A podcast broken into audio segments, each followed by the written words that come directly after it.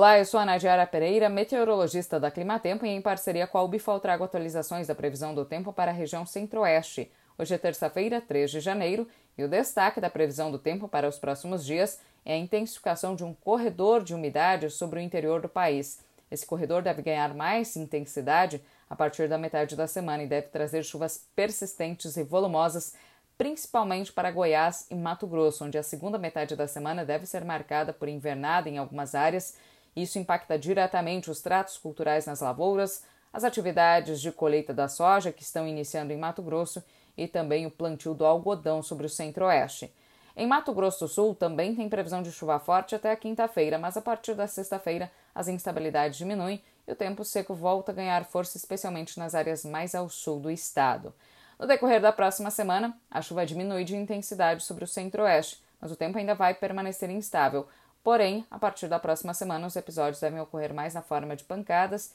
isoladas e passageiras, por isso o tempo volta a ficar mais quente e também as atividades no campo voltam a ser favorecidas pelos períodos de tempo mais aberto.